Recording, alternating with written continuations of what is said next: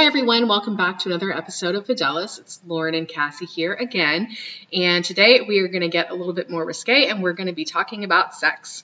Um, more specifically, though, we're going to discuss purity culture and also the spread of promiscuity and how these two conflicting ideas affect, well, all people, but especially women and Catholic women, and how this is at odds with Catholic teachings. Lauren, how are you doing?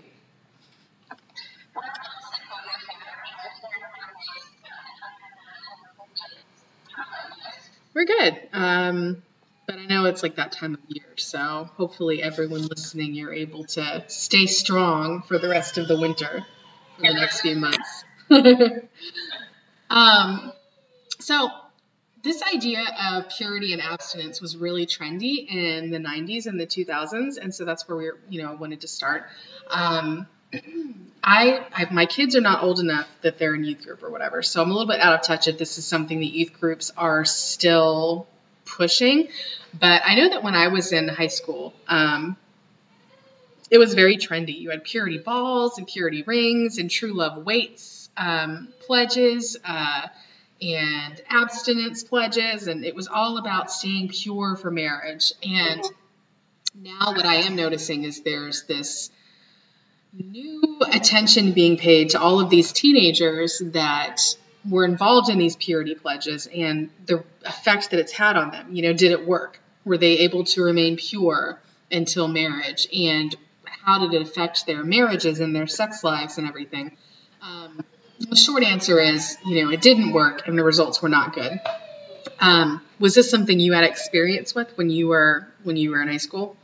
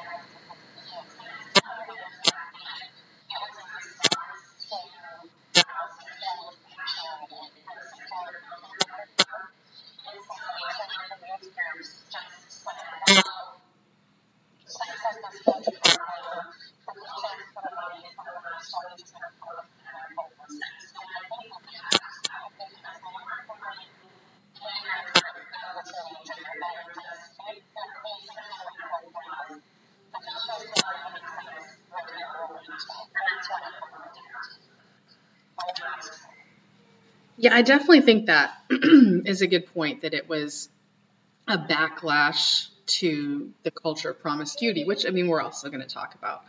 Um, but I know in my experience, the problem, I did sign one of those true love waits pledges, and um, I did not wait.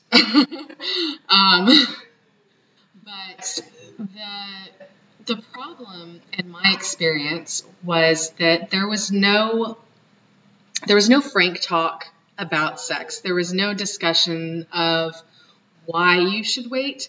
Um, it was just you know don't have sex till marriage just because. And then on top of that, there wasn't any real I don't want to say warning, but it was like I made all of these mistakes when I got older and I got into the dating world because I feel like I wasn't prepared. You know, no one really told me, like, oh, well, guys are going to sit there and they're going to say all the right things and do all the right things, and you're going to think they really care about you, but hey, they don't. Or that, you know, the idea that, oh, well, if you feel like if I don't have sex with someone, they're going to leave me, well, that probably means you shouldn't have sex with them. No one ever told me any of these things, you know? Like, no one, I guess, adequately prepared me for what dating in this sexualized culture was going to be like. And the reality is, is that's what all of us were going to have to deal with, is that we were going to be dating in this culture where sex was going to be heavily expected. And how do you prepare for that? no one no one gave me any kind of preparation or talked about it. I mean, it was just don't have sex. That was it. There was no deeper discussion beyond that. I think that's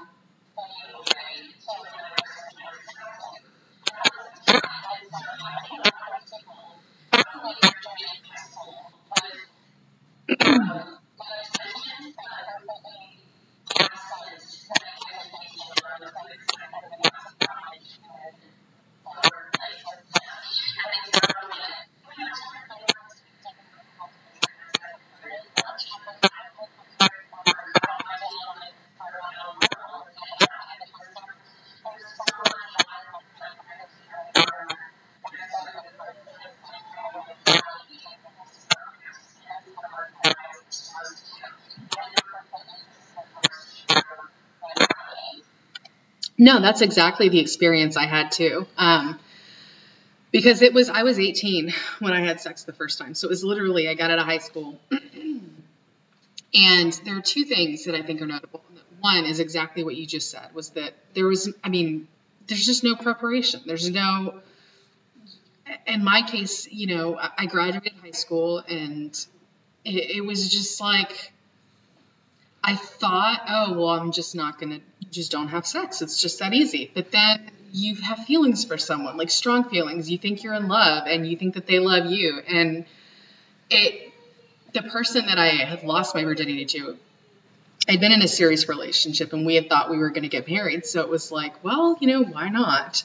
And then the problem after that was that once you lost your virginity, at that point, with the mindset that these true love waits pledges kind of instill in you. It's like, well, you're not a virgin anymore, so now it doesn't matter.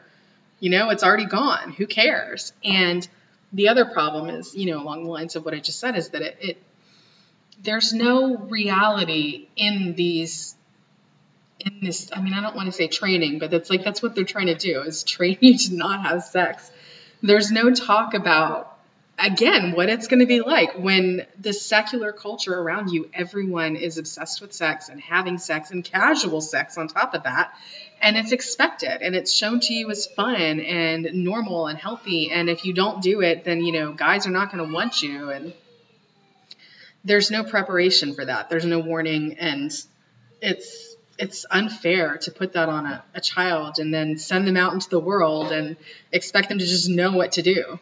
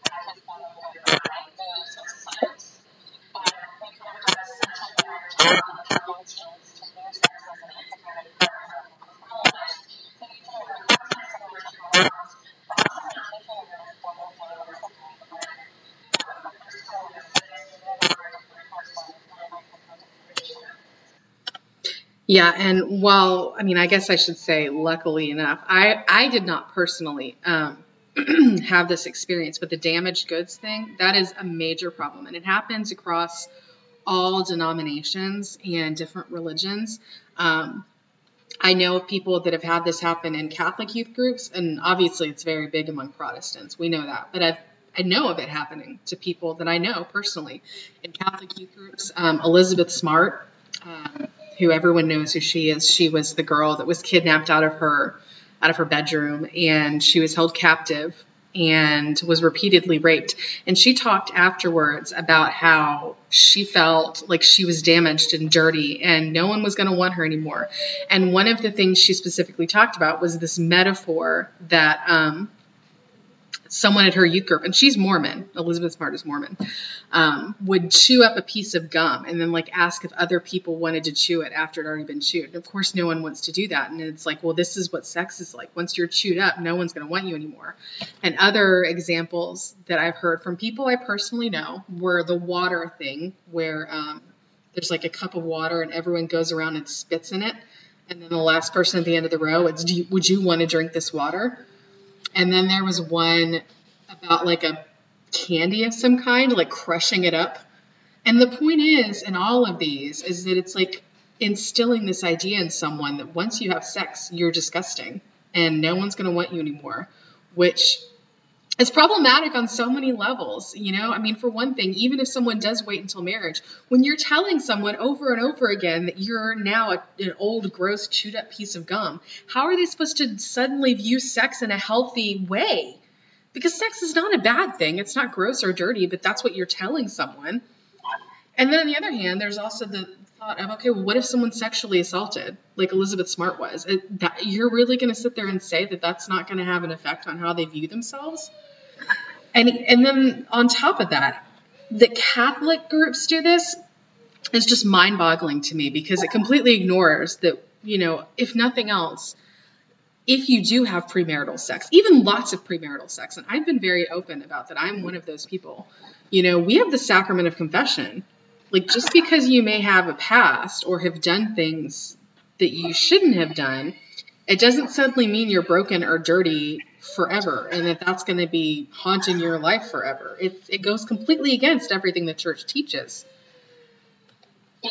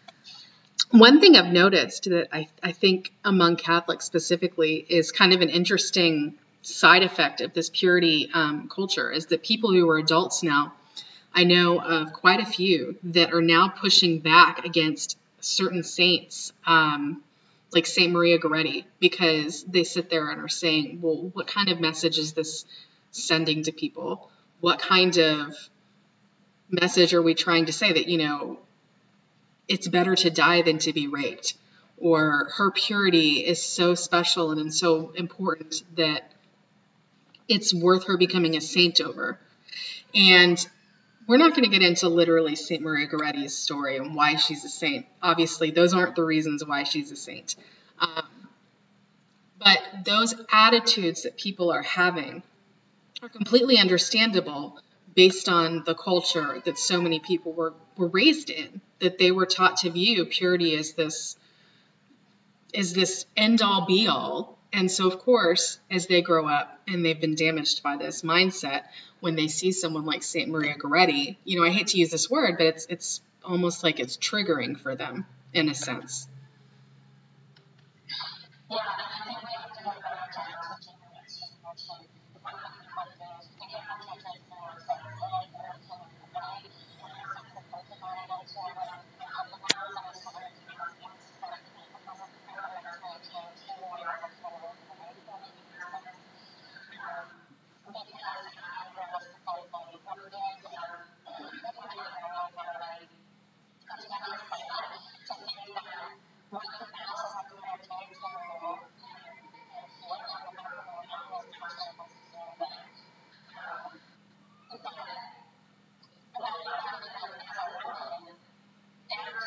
Which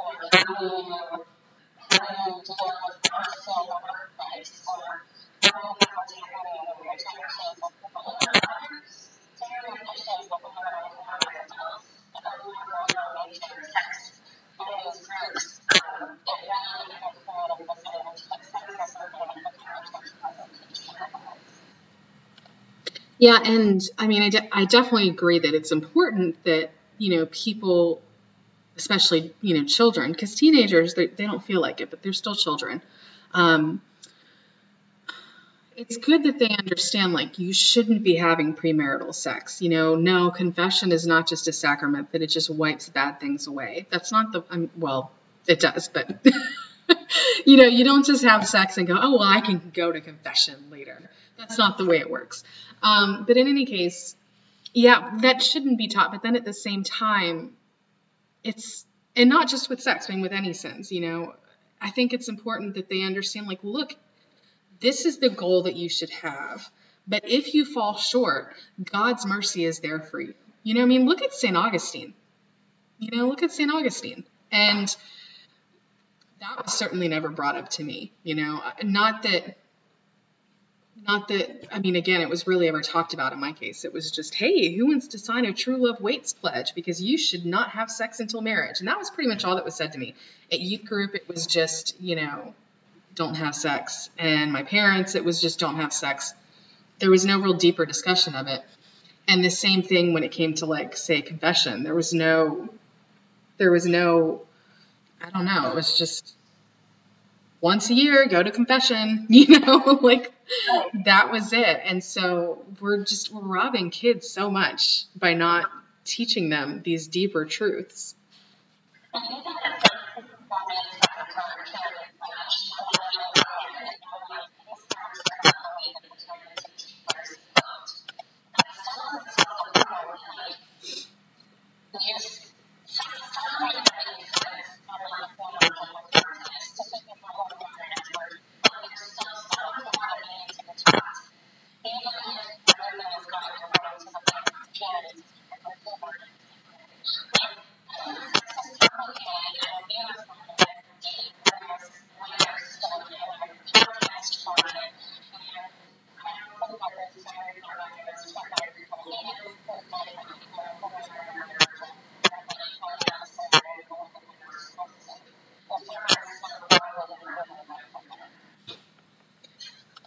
No, and that's definitely what I've heard, you know, from a lot of people. Um, I have some friends that they did, you know, wait until marriage, but even then they still struggled um, in various ways. You know, in some cases, like you mentioned, it's because sex was made up to be this huge, giant, enormous thing, and then it's like they do it, and it's like, well, that's it. You know, and then, uh, because I mean, that's another thing no one talks about is that they just say, you know, don't have sex, but no one tells you, like, hey, your first time is probably not going to be that great. It's going to take some work to get good at it, you know? So, like, you think that it's going to be this huge deal and it's going to be life changing, and then you get married and you have sex, and you're like, oh, that kind of wasn't very much fun. um, yeah, that's true.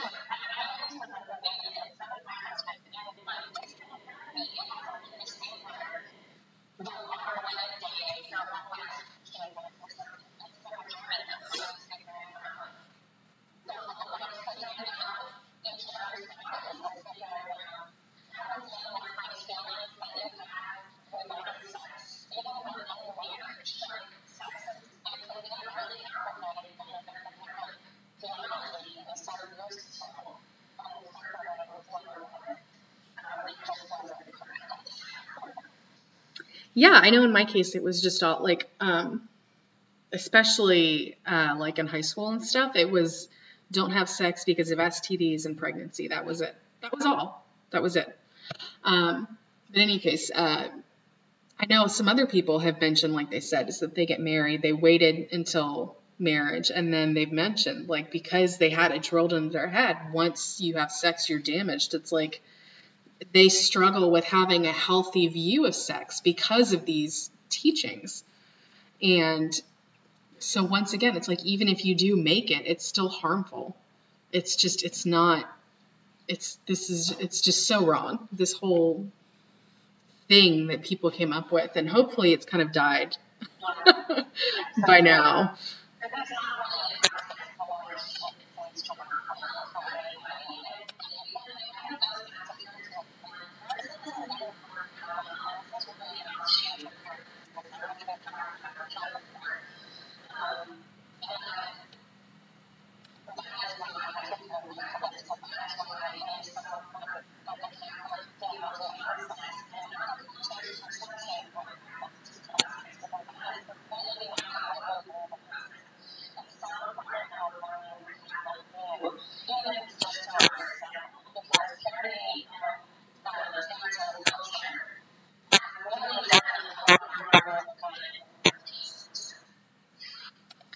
Yeah, and there, I mean, the teachings of the Catholic Church, the real ones about sex, are so different, even in Catholic youth groups, than what we're led to believe. I mean, even even after getting married, you know, like doing marriage encounter and our premarital counseling and you know, being in, you know, uh, like marriage groups or whatever ministries at church and stuff like these things don't come up. So it's like even after high school, you grow up and then you get married and you're having sex like you're supposed to be, and still no one's really telling you what the church teaches. And I remember, oh, I think it was a few years ago, um, someone I had come across this somehow. I don't remember how, but um, I had learned that essentially having sex within marriage is essentially your marriage vows. Like it's the word made flesh. So it's like when you're having sex, you're renewing your marriage vows every time. And I remember being like, oh my gosh, that's so amazing. And it made, you know, the act of having sex like so much more meaningful. It's like, why did I never know this stuff? Because no one ever told us.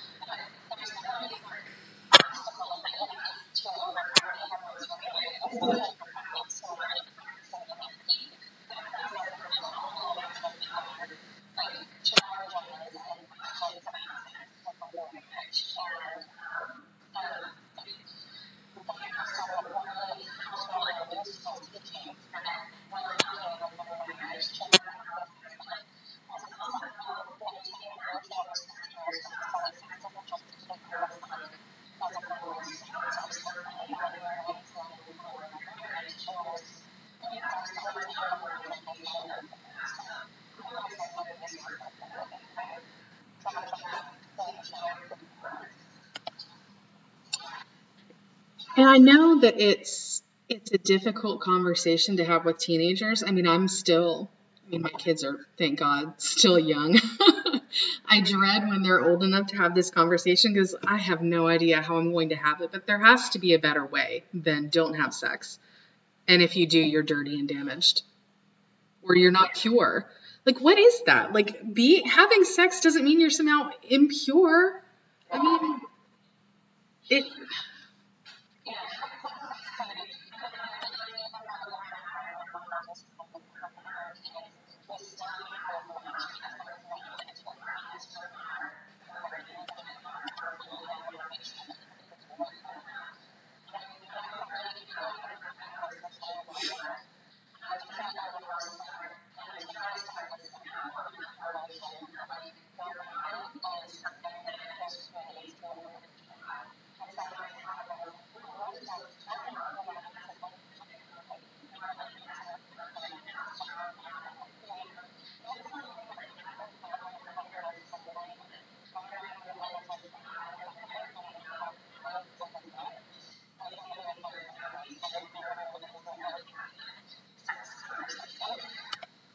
No, that makes a lot of sense. It, it does. And that's something that I wish that youth groups could, you know, maybe focus on a little bit more instead of this purity nonsense.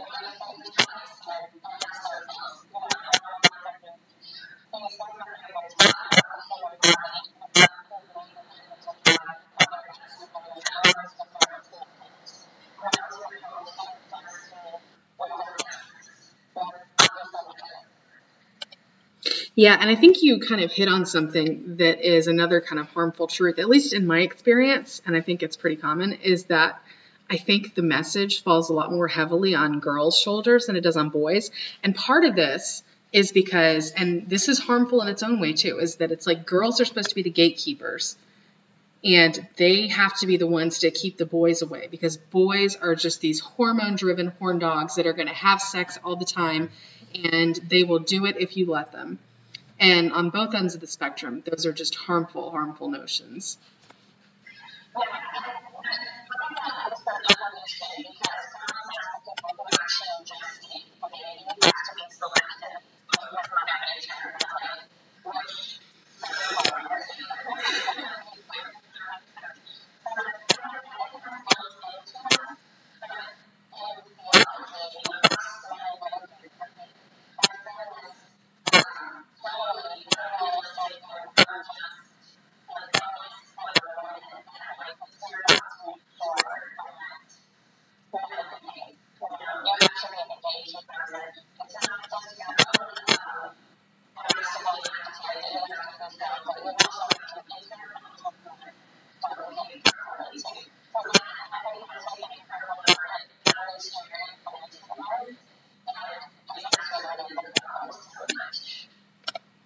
Yeah, and I think that um, that's also a good place to kind of transition to the other part of the culture, which is promiscuity, which is among the secular culture, pretty much that's just that's what reigns supreme. And yet it's still pretty common for so many teenagers. They're raised with these very shallow, superficial purity culture, whatever, don't have sex messages. And then they're released into the culture, and it's all of a sudden Sex in the City and Cosmopolitan and you know every single TV show, Grey's Anatomy, which I watch Grey's Anatomy. I like Grey's Anatomy, but they're having sex like bunnies on Grey's Anatomy. You know, like it just. So you get these messages that are so conflicting and contradictory. And not only that, but you're exposed to it younger and younger. And that's one thing that terrifies me a lot. Um, I was in middle school the first time I saw any kind of pornography. And I didn't even really think about how it affected me as an adult until I think I saw an article where it was like someone had written about how it affected her to see her parents' pornography in her home. And there's more and more people that are talking about these things now, like how it kind of ruined your, your innocence and changes how you see sex and everything. And it's like, wow, all these other people have had this same thing happen. And so it's like, on the one hand, you're being told at church, oh, you need to stay pure, sex is for marriage, but oh, hey, look at this porn video. And now with the internet and smartphones and everything, it's going to be happening. It is happening at younger and younger ages. So it's like these crazy contradictory messages. And at the same time, the secular culture is telling you porn is healthy, porn is normal, it's empowering. Having casual sex is empowering and normal. Masturbating is healthy and normal. Go have sex with as many people as you want. It's fine. And it's it's it's it's so setting people up for failure on even more levels.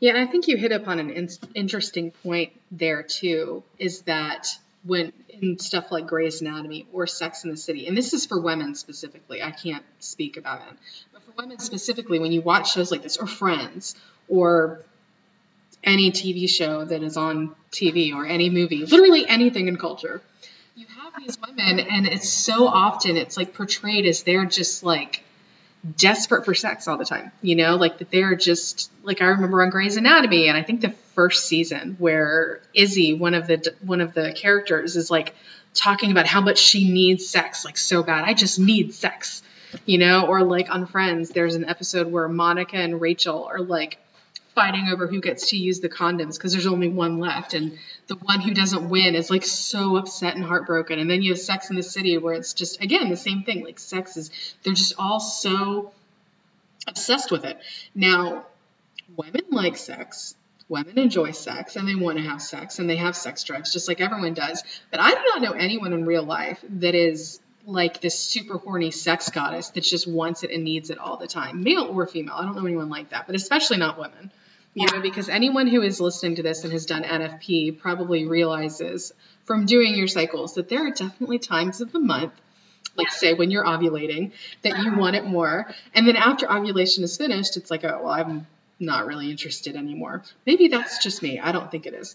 But but the point is is that so you have this secular attitude where it's like and, in Cosmo, Cosmopolitan magazine, and, and Glamour, and all of these sex magazines. It's the point is is that the secular culture is putting forward this picture of women as like just sex crazed and wanting to have sex all the time and so it becomes this almost self-fulfilling prophecy because when you're 19 years old and you're seeing this and everyone around you is having sex and this is the way the people in your culture are behaving you think oh well that's the way i'm supposed to be behaving i should be wanting sex all the time too and so it just it just becomes this again harmful damaging attitude and behavior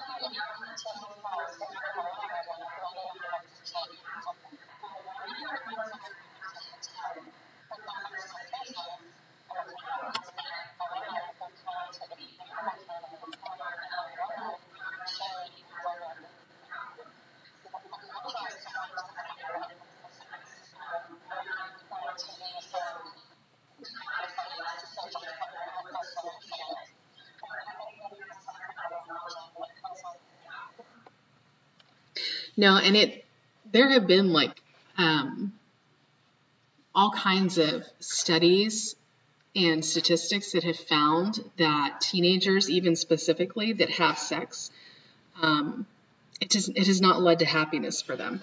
You know, it's led to all kinds of, a lot of them wish they hadn't done it. Um, it, it negatively affects their self worth.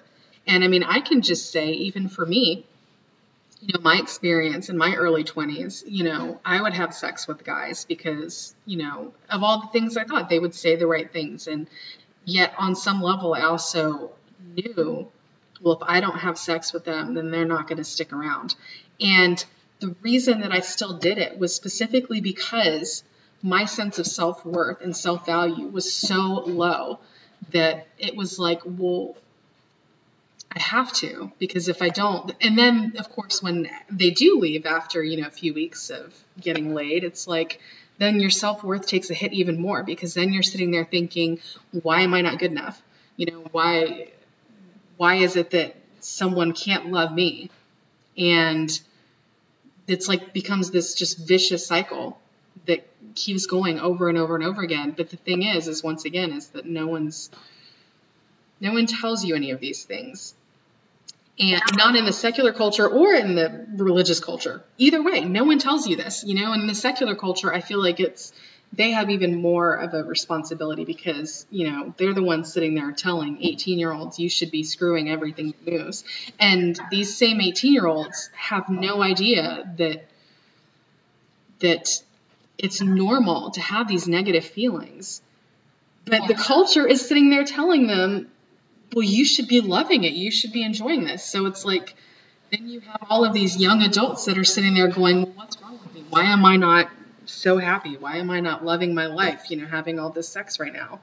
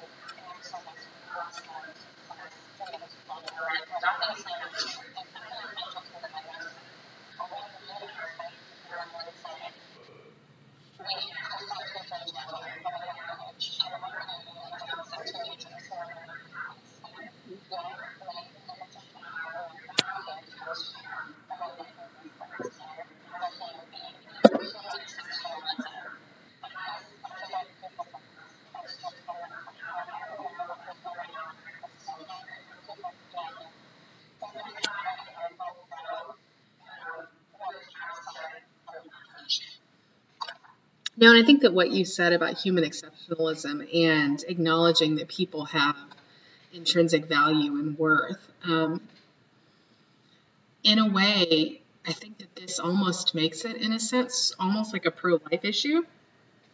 Because I think that you mentioned this earlier too. Um, that this is part of the throwaway culture, you know, now, is that it's treating people as objects to be used and thrown away. And when you do that, it makes it so much easier to view preborn children as objects to be used and thrown away.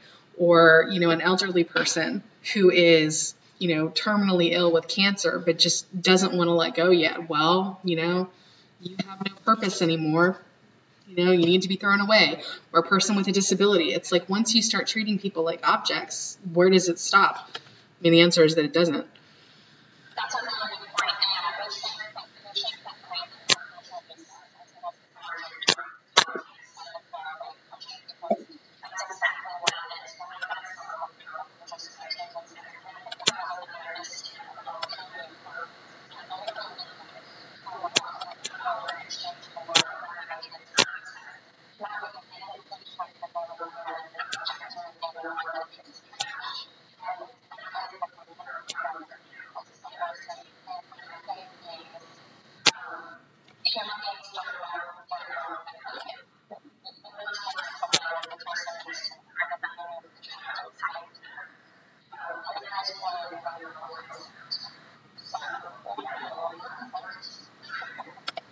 Yeah, we do. But I mean, that's it's a good place to start and it's one of those things that, you know, like you mentioned, our catechesis these are things that we should be teaching people that you know i wish we i had been taught. I mean the idea of human and just intrinsic human dignity and value because you were made in the image of god. Why is that not taught more? You know it's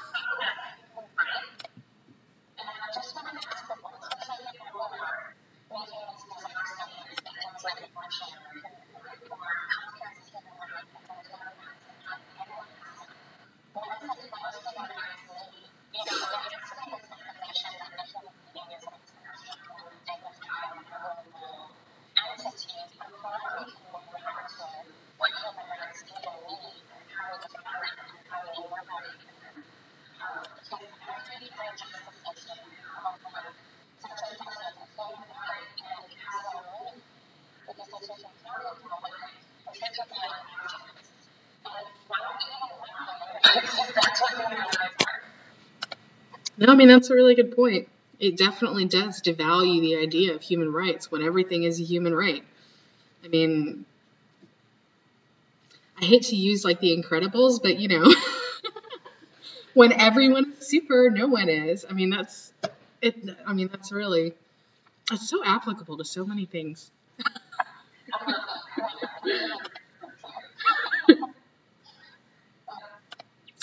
um, so yeah, I mean, I think that I know that for me, as my kids get older, you know, both my sons and and my daughters, I hope that I'm able to use my experience somehow to teach them better. I'm not sure how I'm going to do that exactly because I know that, you know, any 16 year old is going to be like, oh my God, mom, I don't want to hear about your sex life from, you know, 30 years ago or whatever. Well, not 30 years ago, but you know, no teenager is going to want to hear like these explicit details. But at the same time, it's like, you know, learn from my mistakes. I hope I can find a way to do that. And then at the same time, you know, the things that you mentioned, um, you know, just our intrinsic human value and that our bodies are made in the image of God. And I mean, I feel like these are good places to start, at least for me. And I mean, I guess just as parents, to just try to be super, super, super cognizant of what's being taught in our church youth groups, which is so sad. But I mean, clearly that's what we have to do because even in the you know religious culture in our country, I mean, we're being taught harmful things. So we can't just assume that just because it's in a Catholic church, it doesn't mean that it's not being harmful. And just because it's not promiscuity culture that's being taught, that doesn't mean it's not harmful. Purity culture is harmful too.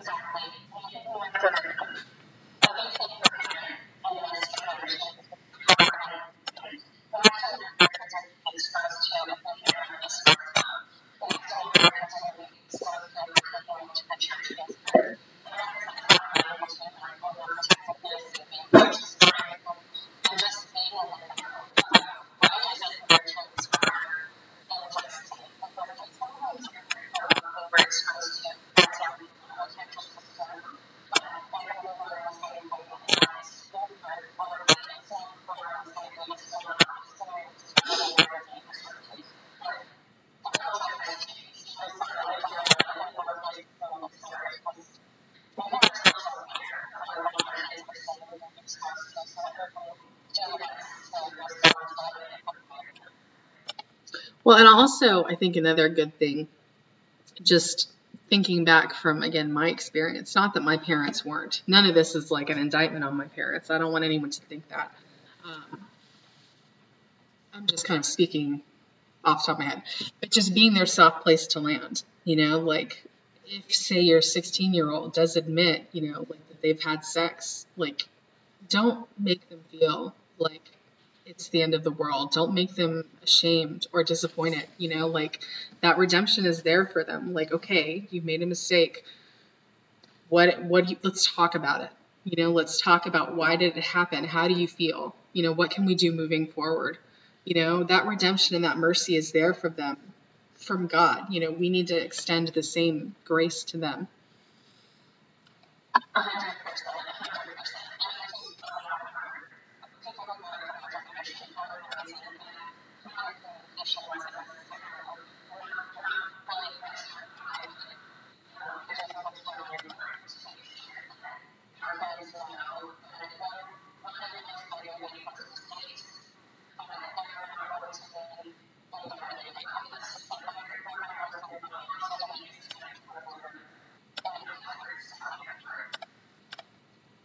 Oh, yeah, I mean, definitely. It's not like, oh, well, you had sex, that's okay.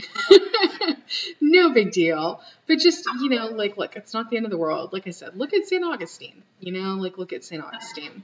Uh, it's, make,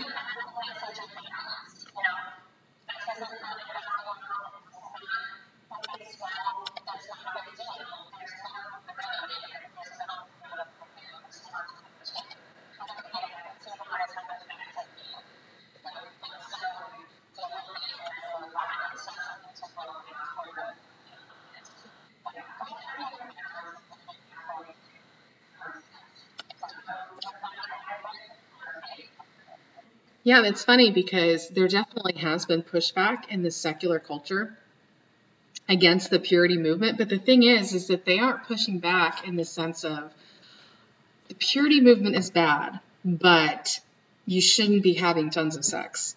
You know, it's like there's not that balance there. And funnily enough, um, I don't know if anyone listening, I know you will, Lauren. I don't know how many of our listeners will know who this is, but Jessica Valenti, I remember um, years back, she wrote a book called The Purity Myth. And I'm actually quoted in it because her whole thing was not just railing against the purity movement, but was talking about how sex is normal and healthy and it's okay for people to do it. And it's like, well, sure, in the right context, but a 16 year old girl, it's not going to be a good thing for her to go, or boy, you know, to go and have sex. I say girl because we're for women on this podcast, really. Um, yeah, it's not going to have like a super positive effect on her. And I mean, is it the end of the world if she has sex? Of course not, you know, but to sit there and say, oh, it's totally fine is just misleading and wrong. And it's another example of how the secular culture is getting this wrong too.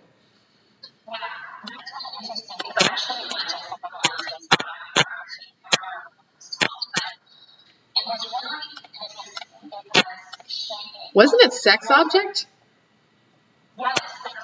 Yeah, sex object.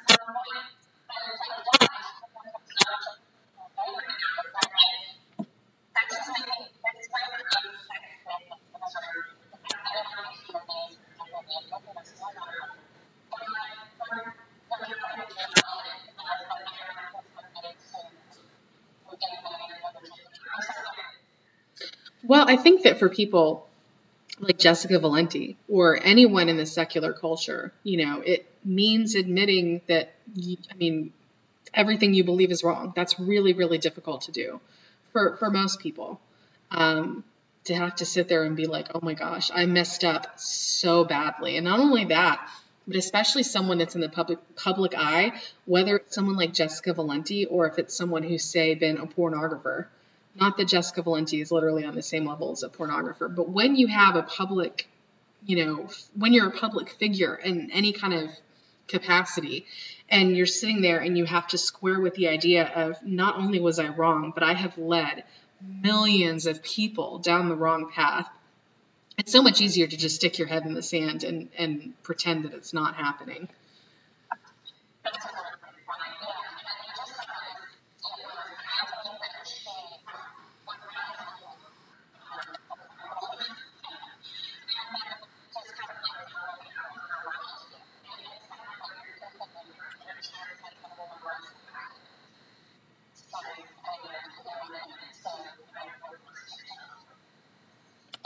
Yeah, and I mean, hopefully, hopefully there's going to be kind of a movement back towards that balance, and you know, especially among Catholics, you know, we can hopefully start to do a better job of instituting what actual Catholic teaching on sexuality is, which is that sex is not something bad or dirty. Um, sex is wonderful and it's great and it's powerful. Um, but that it's supposed to be within a specific context. Like, you, you would think that that's not that radical an idea, but apparently it is.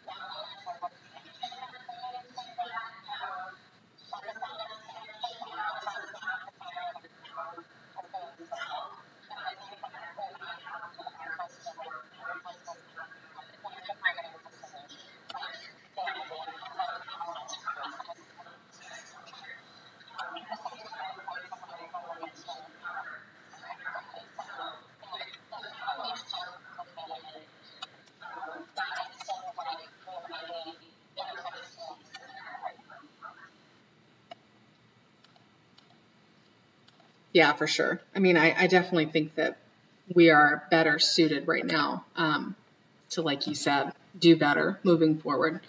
So I think that's it for us today. Um, was there anything else you wanted to add? Yeah. Um, make sure you're following us on social media at Fidelis Women on Twitter and I believe on Facebook it is Fidelis Blog. Um, and if you enjoy this podcast, please make sure to rate, share, and subscribe. Um, share with your friends. Uh, let them know um, that you enjoy this podcast and you know have them give us a listen. Lent is coming up, so we will hopefully have something. I don't want to say fun. I feel like saying fun in conjunction with Lent is like wrong, but you know something something not fun but suitably Lent-ish, you know. you know, kind of like our Advent challenge, but you know, we'll be less happy or something. I don't know. um, yeah, maybe we'll figure out another activity for Lent um, for us to do for our listeners. So stay tuned for that. And um, for Lauren and Cassie, thank you for tuning in to Fidelis, where there's no right way to be a Catholic woman.